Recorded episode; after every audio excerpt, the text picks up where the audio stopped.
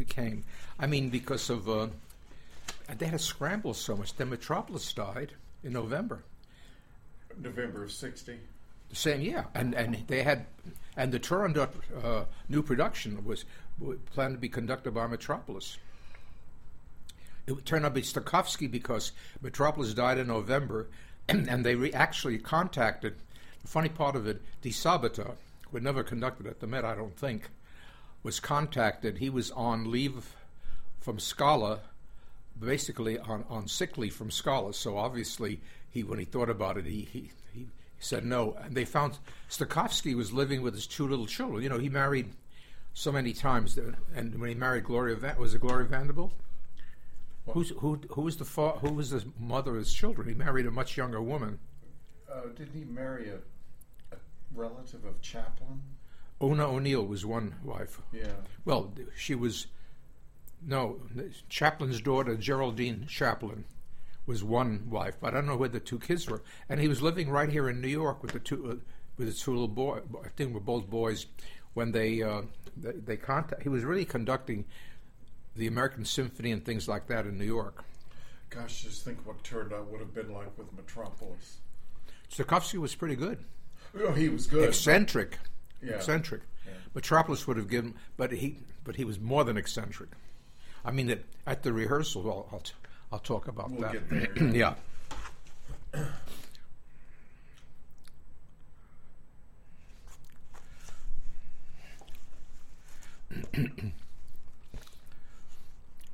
Shall I start?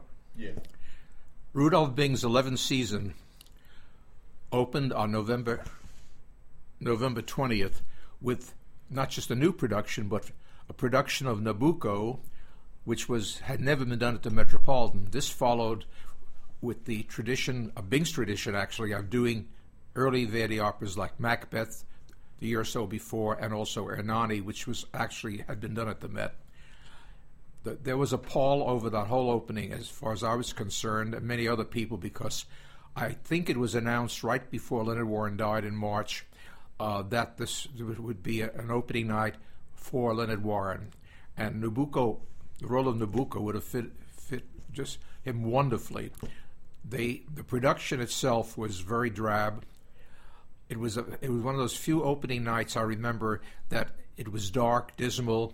The uh, production team, Teo Otto, who had done the, I think he had done the uh, Tristan earlier for Bing. It was a, a co-production, basically. Teo Otto and Wolfgang Roth were the designers for some reason, because it's a big chorus opera, the stage was completely empty except risers and platforms for the chorus, and they the chorus was directed quite well going in and out. There was basically Nabucco was a lot of chorus in it, and the principals were in, were actually not even directed. They kept on wandering around in, in, in very drab costumes. The lighting, as I remember it, was sort of a, like a dull gray, and of course it was the over the whole evening for me and for many people in the audience was still the death of Leonard Warren. To add to the, the, the sadness of the of the of the opening was the announcement, the press, the announcement a month before the sudden death of Jussi Björling in a clinic in, in Sweden. Strangely enough, both Björling and Warren were the same age when they died. They both were 48. Warren would have been 49 six weeks after he died on March 4th, 1960. And Björling, I don't know, can't remember, but he was only 48. so it was not a, it was a very good attendance. The box office did very well, as, as it was always doing in those days. But the audience was very subdued, and watching this production wasn't easy because it wasn't, uh, there was no color to, to brighten it up and Leonie Rysanek, who was one of my favorite singers, could not repeat the success she had with Lady Macbeth. It just was wrong for her. The high notes, the the not the coloratura so much. The high notes were there, but there's so much of that role in the middle voice, and f- for some reason, it was not it was not in her voice, and she was very uncomfortable sounding. And Bing was furious because the dress rehearsal, where she was really not not better. She was not as good. the new production dress rehearsals had been open to critics, and the critics reviewed it and really gave her a very, very poor review. It, it infuriated Bing. I have no idea why, because she wasn't much better at the rehearsal. And as as as a re- result, after the opening the next day, in his in his usual manner, he just announced that critics will from now on be bought from all new production dress rehearsals. I didn't realize they went to the other ones, but apparently they did. They don't anymore. They don't go to any of the rehearsals. the rest of the cast trying to fill those big shoes of Leonard Warren, and he did very well, I must say, was a fairly young uh, Cornell MacNeil the voice was in wonderful shape. It, it was wonderful. It, it, was good. It projected in a different way than Leonard Warren. It had much more. There was a different kind of a quality, but he sang it well. He just, you know, didn't quite fill the shoes. Warren had been a very experienced Verdi baritone for uh, almost 20 years before that, and uh, it it was hard. Except uh, vocally, he did a good job. And then Giaiotti, Bernardo Giaiotti, a wonderful bass, made his debut. And wonderful voice. I, I, he had a good career at the Met, but he was never really cast as as in the roles he should have been, because I got to know him. He had a voice that almost wasn't the quality of Pinza, but it had that presence like Pinza had. But physically, he didn't have he, he, poor Bernardo. He, he he sort of was lumpy, tall but lumpy, and they gave him all the high priest roles and all those roles. But what he really wanted to sing and vocally he could do it with some of the more glamorous bass roles. But he was uh, got good reviews actually for his debut, and. Uh, uh, Elias, oh, Fernandi, not Elias was the Fenena, which is a fairly small role, and Fernandi Eugenio Fernandi was the tenor. That's also a fairly small role, and Schippers conducted. It was a it was not well received, and it and Bing was really Rysanek ended by singing all the eight or nine performances, but Bing was trying to get nobody. Nobody wanted to sing it. He he, he offered it. She was un, Leonie was very unhappy doing this, but she went along with it. Uh, meanwhile, uh, uh, Bing of course, with the exception of Callas, who five years earlier, or six or ten years earlier, not ten years, but would have been the only other one. Nobody wanted to touch it. it even got to the point of offering Mary Curtis Verna, who actually never turned anything down. She just stepped in for everybody, and she knew the whole repertoire, but she wouldn't touch that. And Price. Pardon? Offered it to Price. Oh, uh, uh, yes, Leontyne Price, but Leontine Leontyne hadn't made a debut yet, so it would have been a debut. I don't think I, I that was a rumor. I, I, I don't I never heard that. I know half a dozen sopranos that that was on the roster that turned it down. But Leontyne made her debut late. I don't think in a million years she would have she wouldn't have made a debut um, in a, in a, in that opera, uh, especially if it were not the original cast. And there was a strange thing. I, I know I was. This was my last year as a part timer, and I was chief usher and Bing had a brilliant idea which which backfired. And I thought it was, it was a stupid idea because we had never kept late. We never kept people out. We couldn't we couldn't keep them out.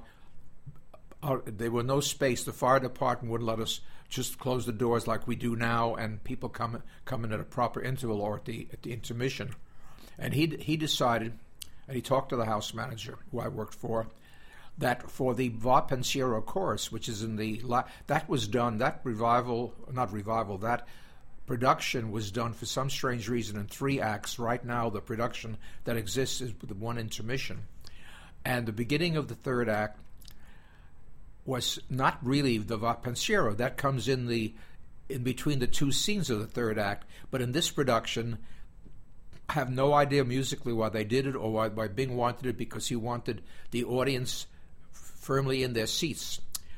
So he said no latecomers allowed just for the Va Pensiero, and then after that, the crowds come in. Well, I told all the ushers, very unsuccessful. People were not used to it. They shoved the ushers aside, and the few people that stayed out filed in during the beginning of the after the Va Pensiero, so it was all all for nothing, and it was ridiculous uh, musically. I don't know what they what they were thinking of because that chorus doesn't even belong there.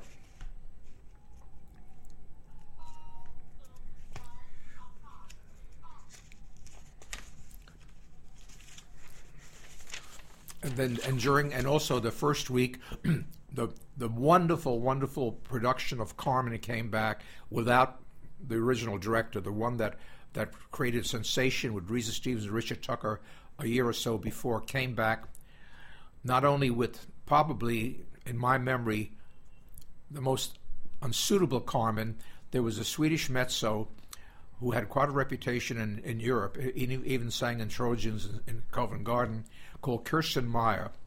She absolutely had no idea. She didn't even wear the right wig. She walked through it. She didn't. She didn't. She wasn't a bit seductive, and she had this kind of a muddy mezzo kind of voice. And s- since Björling had actually he was contracted for ten performances, and I believe most of them were for uh, Don Jose. Vickers was the tenor that night, and she was, I, I thought, the most unsuitable mezzo or singer for Carmen that could ever exist, and the reviews were scathing. And having not seen the production, she was doing her own thing that what didn't make any sense at all. And uh, then a wonderful, I thought wonderful, only sang uh, sang a lot in Paris, and an American French singer called Jane Rhodes. Jane Rhodes was grew up in France.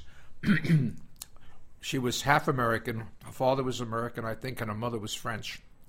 And she was the first time I heard about her. What circulated was a marvelous pirate recording of uh, of the Prokofiev uh, "Fiery Angel," and she was so sensational. I don't know whether it was a stage performance, but it just circulated like wildfire. In those days, it was on a pirate LP, and everybody copied it. So everybody was anxious for Jane Rhodes. I personally thought she was incredibly beautiful, incredibly sexy, and the voice was not not not the big luscious voice that it sounded like on the recording, but I, I thought that was a good Carmen. The only different thing was she had never seen the production, and she was doing a completely different Carmen than than Kerstin Meyer, and the production was in shambles. The direction didn't exist anymore. the the lack of tenors for Carmen, they they imported somebody called. Uh, I'm trying to figure out the name. Uh, uh, a Russian tenor, Nikol, Nik, Nikolai, Nik, Nikolov, something like that, very forgettable. And he he was the Don Jose, and then during the run they had a one performance only. Somebody called Leonardo Del, Del Fiero, where they ever got him from, was probably, in my memory, the the worst tenor I've ever heard at the Met. I mean, really could not cope with any of uh, of it. One performance only. And so that Carmen production that season was in complete shambles.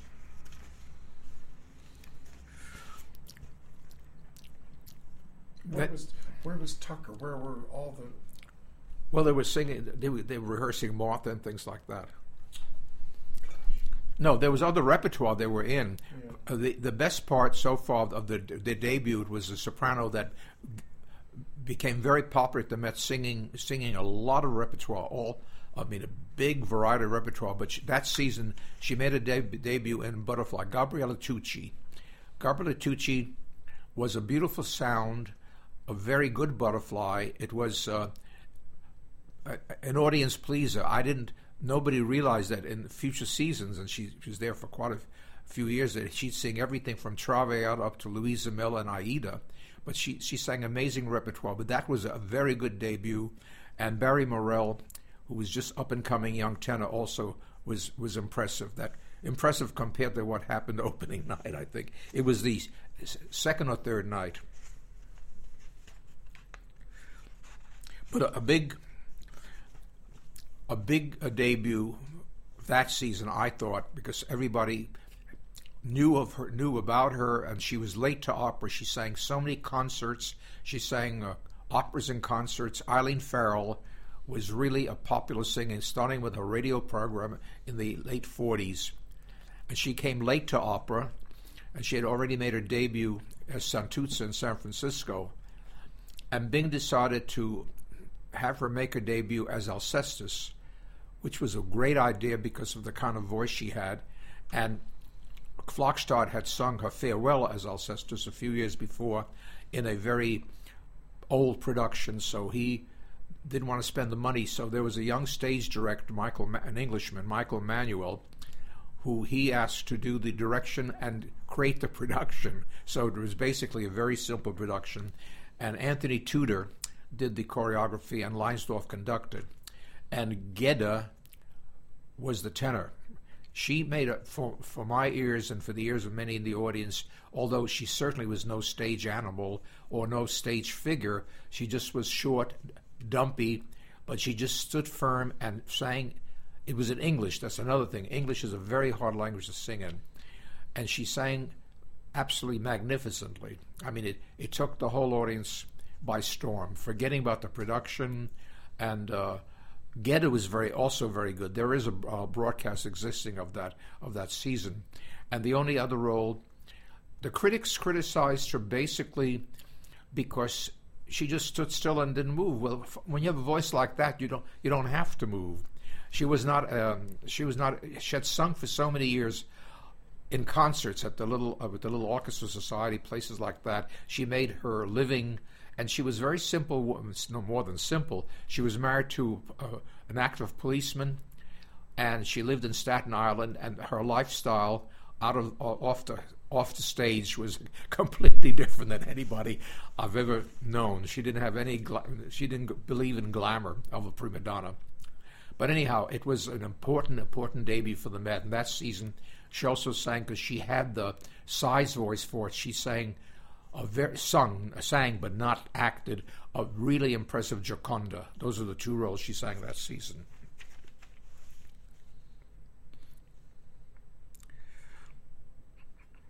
But the most important that season stands in, uh, out um, away from most seasons because it was two wonderful evenings. The first one was a double debut. Now there'd been double debuts in my time. I remember particularly. Uh, the Aida with Stella and Bergonzi created created excitement for Stella and and nothing for Bergonzi really, but it was a double debut. This was the debut on a Friday night on January 27th. It was actually the day after the the Martha premiere. I'll come, come to that later. of of Leontyne Price and and Franco Corelli, unbelievable. I mean the that evening in my mind it was first Leontyne, then hearing hearing her on the stage of the Met for the first time. She had sung a concert out of the Met, so it really wasn't. It was called her debut, but she had sung something in, in one of those Met, uh, not a telecast, a radio program. But she was really uh, anticipated by a fervent audience because they knew of her work. Um, the television Tosca preceded that. And then the San Francisco Opera had already hired her for the Dialogue of the Carmelites, but because of the barrier being broken in 56 by Marian Anderson, it was slightly delayed, but in a way it worked out well because she had the time to get into the not just the repertoire, but get in, into the acting abilities, uh, the whole idea of singing an opera. Her opening aria was spectacular. Then you heard this incredible voice, like a voice of an animal, singing off stage, and the whole evening was was one after the other. I mean, we got to the the, uh, the Di was sensational. I mean, he was actually tall, slender, with a, a voice, a really big voice, and Leontyne's voice was large voice, beautifully controlled pianos, unbelievable pianos. It re- remind the old timers of the early days of Zinka Milanov. A different voice entirely, but that same passion, the same voice for Leonora that that sh- could should always happen when you when you hear any soprano in that role. And the audience was getting more excited all the time. Her last the uh, last act aria received an ovation, incredible ovation and at the end the curtain calls and all. It was really a spectacular night. It's very rare. The old timers could remember maybe back before 1943, but I've never heard since a double debut of two such major artists. It was like giving giving the audience uh, cake and frosting and everything. They could have separated them and had them make their debut separately. It was an incredible. I remember that Friday night, and uh, Leontyne became and and Corelli. The sad part of that season was when Franco Corelli Bing had to make a, bi- a big decision. I don't I don't understand, but tenors tenors are hard to figure out anyway, but worse in those days. Del Monaco told Bing, and Del Monaco had been a mainstay since his debut. That's almost ten years now, and operas like Aida. Or, he only sang Trovatore once. It wasn't a question of the repertoire of Corelli's. He just said if Corelli came to the Met, he would not sign his contract. So he didn't appear that season. Matter of fact, he never appeared again after that. I don't know why. I mean, Corelli, maybe he didn't know Corelli's real age. I mean, eh, in press releases and what he looked like, everybody said the young 29 year old tenor making his debut at the Met. I found out two years later that he was 39 years old. Now, I don't know how old Del Monaco was, but if he thought he was 29, Del Monaco was probably 49 or 50. But if he if he really thought he was 39, he wouldn't have acted up so. It was sad because we had uh, we had Aidas we couldn't cast uh, that season. The Met the Met did Aida with, and Corelli didn't sing Aida because after the debut, at the end of January, he, his contract called for him to stay pretty much in town and start rehearsing the new production. That's the second great great night of of that season, and you get two nights in a season that great, it's very rare, was the revi- revival after many years of Puccini's Turandot.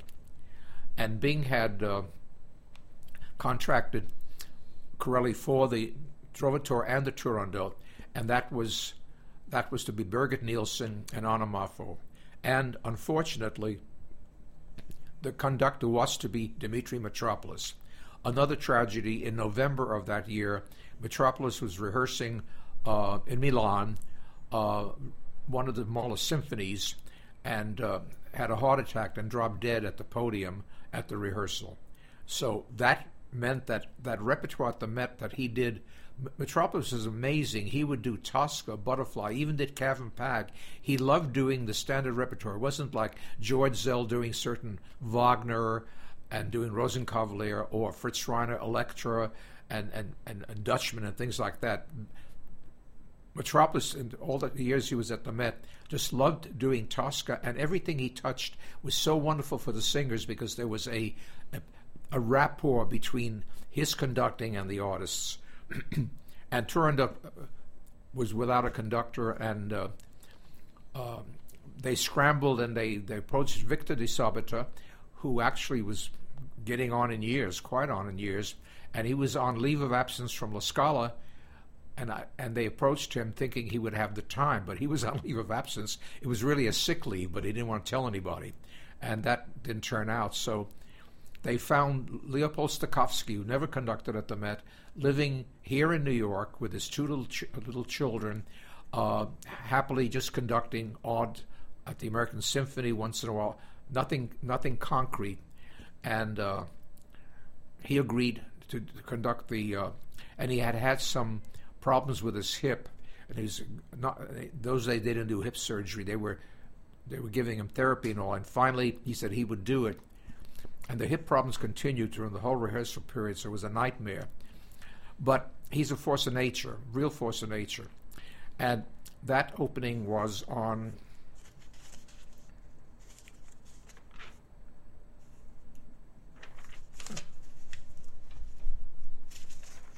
Oh, it turned out it was January. No, no, no, no. It was later. January twenty. Uh, it was in February. It was early, early February.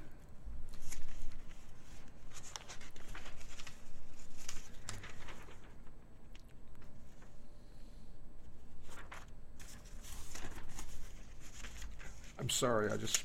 It's okay. Oh, I'm sorry. It's right here. It was not early. It was February the 24th which was about a month after the uh, the famous Trovatore. Meanwhile, Corelli was singing, perform. Corelli and Price were singing other performances. You could not get a ticket. Well, tickets were hard to get anyway, but this was mass hysteria.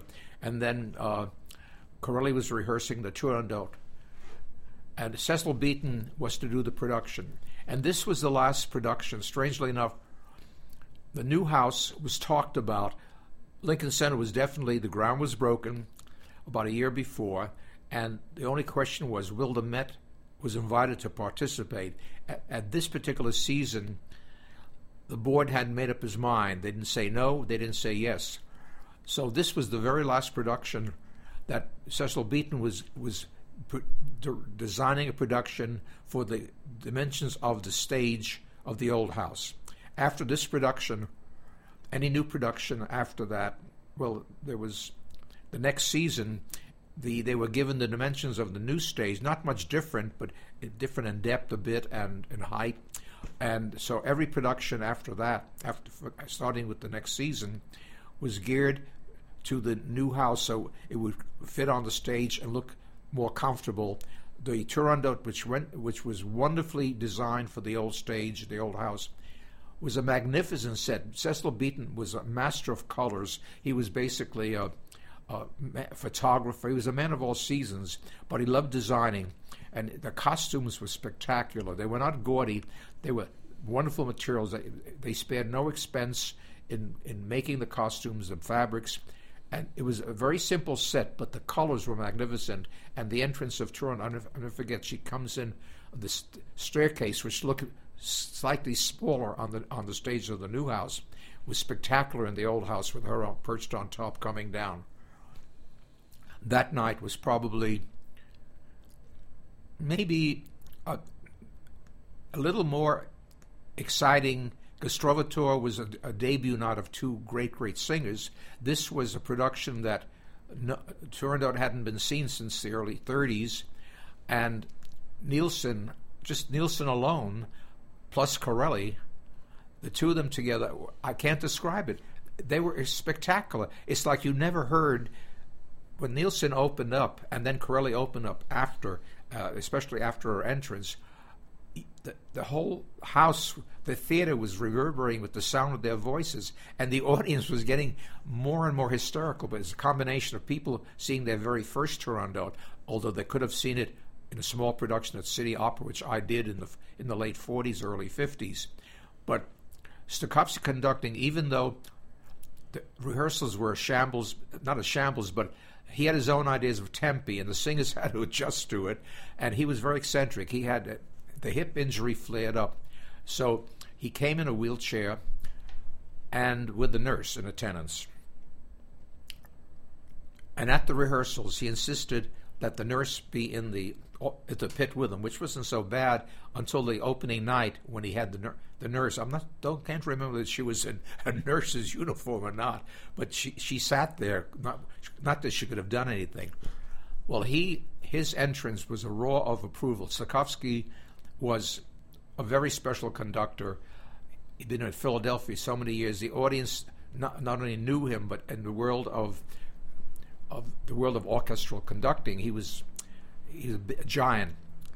And he, it's funny, he wasn't taller, and he wasn't that big shock of hair, and the way the beat and all. He was a showman, so you were focused on on him and the orchestra and every and, and then the production it all made sense it was an incredibly wonderful night and then Anna Moffo was that was one of her best roles she I know she complained years later she said with all the beautiful costumes that uh, Cecil Be- she complained to Cecil Beaton actually she said you know she said they have everybody the whole chorus have these beautiful costumes i'm in rags she was virtually in a very simple blue it was not rags, but it was pretty ragged. And and he simply said that's what Liu is. She's not going to come out dressed like Turandot. But uh, she sang it beautifully. It was there is a broadcast uh, available to the Met, not to the Met anymore, but it used to be uh, of the of the broadcast performance. But putting those two nights together in one season sort of made you you forget all the other all the other things. I mean, the miscasting of poor Fernandi, who had to sing. Leontyne, Leontyne not only sang um, after her Trovatore, great, great success, she sang uh, I, her first Aida, first Donna Anna, but George London, actually. She was lucky in that respect. And her first Butterfly in white makeup, strangely enough. Uh, butterfly vocally, it, it, was it was a good butterfly. It was completely different than anyone else's. Why she wore white makeup, I don't know. They, but Marian Anderson also white, wore white makeup, not not not white white, but you could see that she was covering up not just powder, and uh, she also sang. Oh, also after Anna Moffo, after the run of Turandot, the original cast, Nilsson stayed and Corelli stayed with it. And Giaiotti, by the way, who had made his debut uh, opening night, was wonderful in, in, in, in Turandot. He was the Timur. The whole, everybody was superb, and the production itself was more than dazzling. It was, I still remember it as, as much as I love the Zeffirelli Turandot, the excesses of the, the Turandot that still exists at the Met today. This, this was a little more miniature, uh, colorful, but never gaudy. But her co- Nilsson's costume alone was worth the whole price of admission. But uh, going back to the rest of the season, um, without Björling was contra ten performances, they actually put Fernandi, who was very good in the Traviata, the the latter repertory, a very good voice. They put him in Aida, which start, started his decline, and then there was a young American tenor who actually they favored in small roles in the beginning called William Olvis.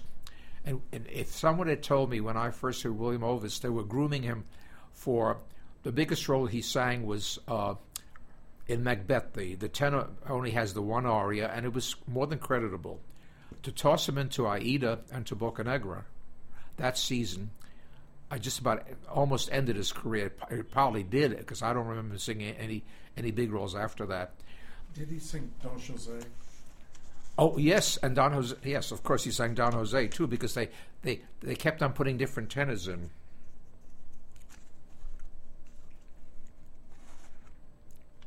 Let me uh, yeah, do stop. a new file. Yeah.